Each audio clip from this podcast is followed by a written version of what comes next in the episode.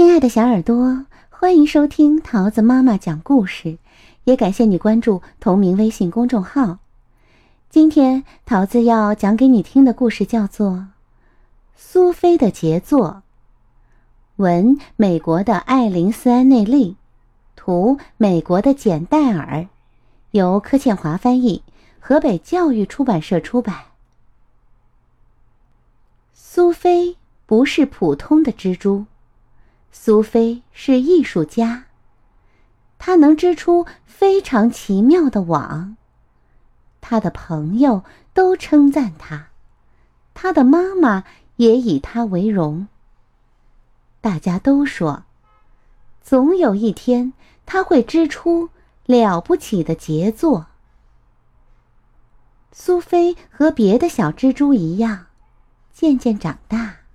到了该独立生活的时候，他搬到了毕克曼出租公寓里。他一到那里，先观察环境。他看见死气沉沉的绿墙、褪色的地毯和老旧的窗帘。这个地方很需要他帮忙。苏菲立刻开始工作。他首先要为这栋公寓的前厅织新的窗帘。他织了一天又一天，还把太阳洒下的金线揉进他的丝里。有一天，房东太太看到他，大声嚷着：“哦，我的客厅里不准有蜘蛛！”拿起抹布朝苏菲打去。苏菲知道不受欢迎的时候该怎么办。她赶快爬到墙的另一边，上了楼梯，爬进船长的衣橱里。他安顿好以后，望望四周，只看到一片灰色。灰衬衫、灰长裤、灰毛衣。苏菲想。这位船长需要一套新衣服，明亮一点的。嗯，蓝色好了，像天空的颜色。他耐心的织啊织，织了一只袖子，织了一个领子。有一天，船长碰巧看见苏菲在工作，他尖叫一声：“蜘蛛！”他爬过窗台，爬到屋顶上。苏菲可不愿意有人为了她从屋顶上摔下去。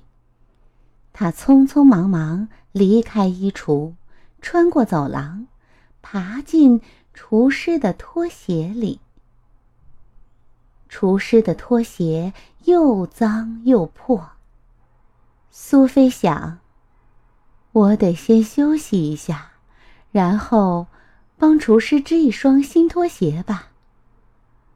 苏菲刚挤进拖鞋的前端，就立刻被甩到地板上。是地震吗？不是，是厨师把苏菲甩出来了。哦，恶心死了！厨师气呼呼的大骂：“你这只丑八怪，臭蜘蛛！”苏菲好伤心。不过，她抬头挺胸，越过地毯，从房门底下爬出去。她经过漫长的旅途，好不容易克服陡峭的阶梯，爬进三楼一个年轻女人的房间里。苏菲已经疲惫不堪，一爬进装毛线的篮子里。就睡着了。到这个时候，对蜘蛛来说，已经过了许多年。苏菲老了，她剩下的力气只够为自己织一些小东西，比如有玫瑰图案的枕头套和八只保暖的袜子。不过，他大部分时间都在睡觉。有一天，那个年轻女人发现了苏菲。哦，糟了！苏菲几乎要哭了，她已经没有力气再搬家了。可是，这个女人没有拿抹布朝苏菲打过去，他没有爬到屋顶上，他没有骂苏菲丑八怪。他只是微笑，他没有打扰苏菲。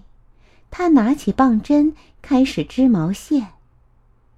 苏菲看着他编织，一天又一天。哦，婴儿的袜子！苏菲喊道。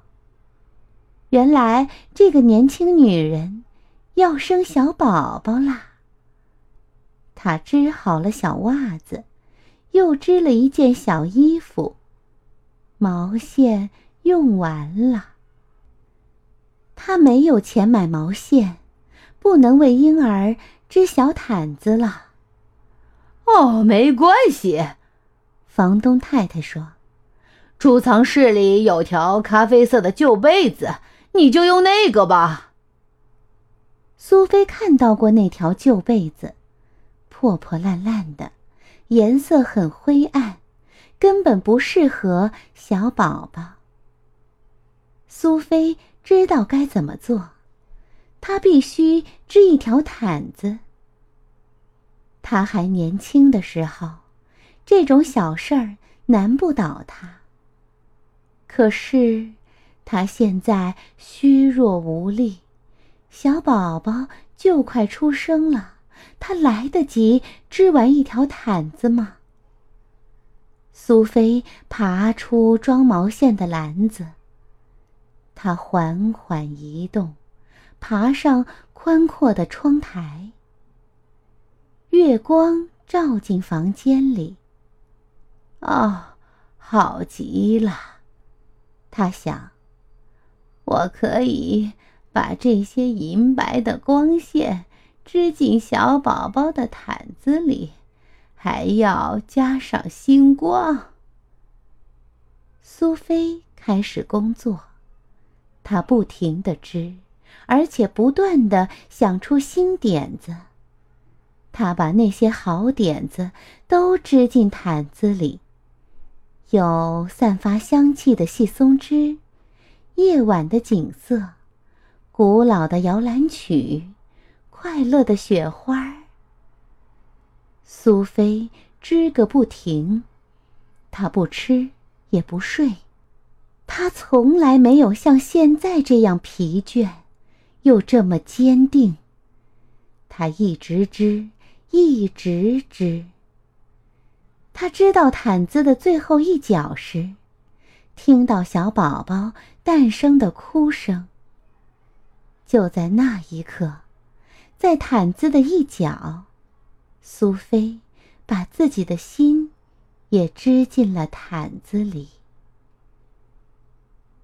那天晚上，那个年轻女人正打算拿房东太太的旧被子给小婴儿盖时，突然注意到窗台上有东西。那是一条毯子，好柔软，好美丽呀！好像为王子准备的。他知道这不是条普通的毯子。他满怀爱意和惊喜，把毯子盖在熟睡的宝宝身上。他入睡时，他的手抚摸着一只小小的蜘蛛，留在世上的最后一件作品。苏菲的杰作。亲爱的小耳朵，故事讲完喽，你喜欢吗？我们下个故事再见喽，拜拜。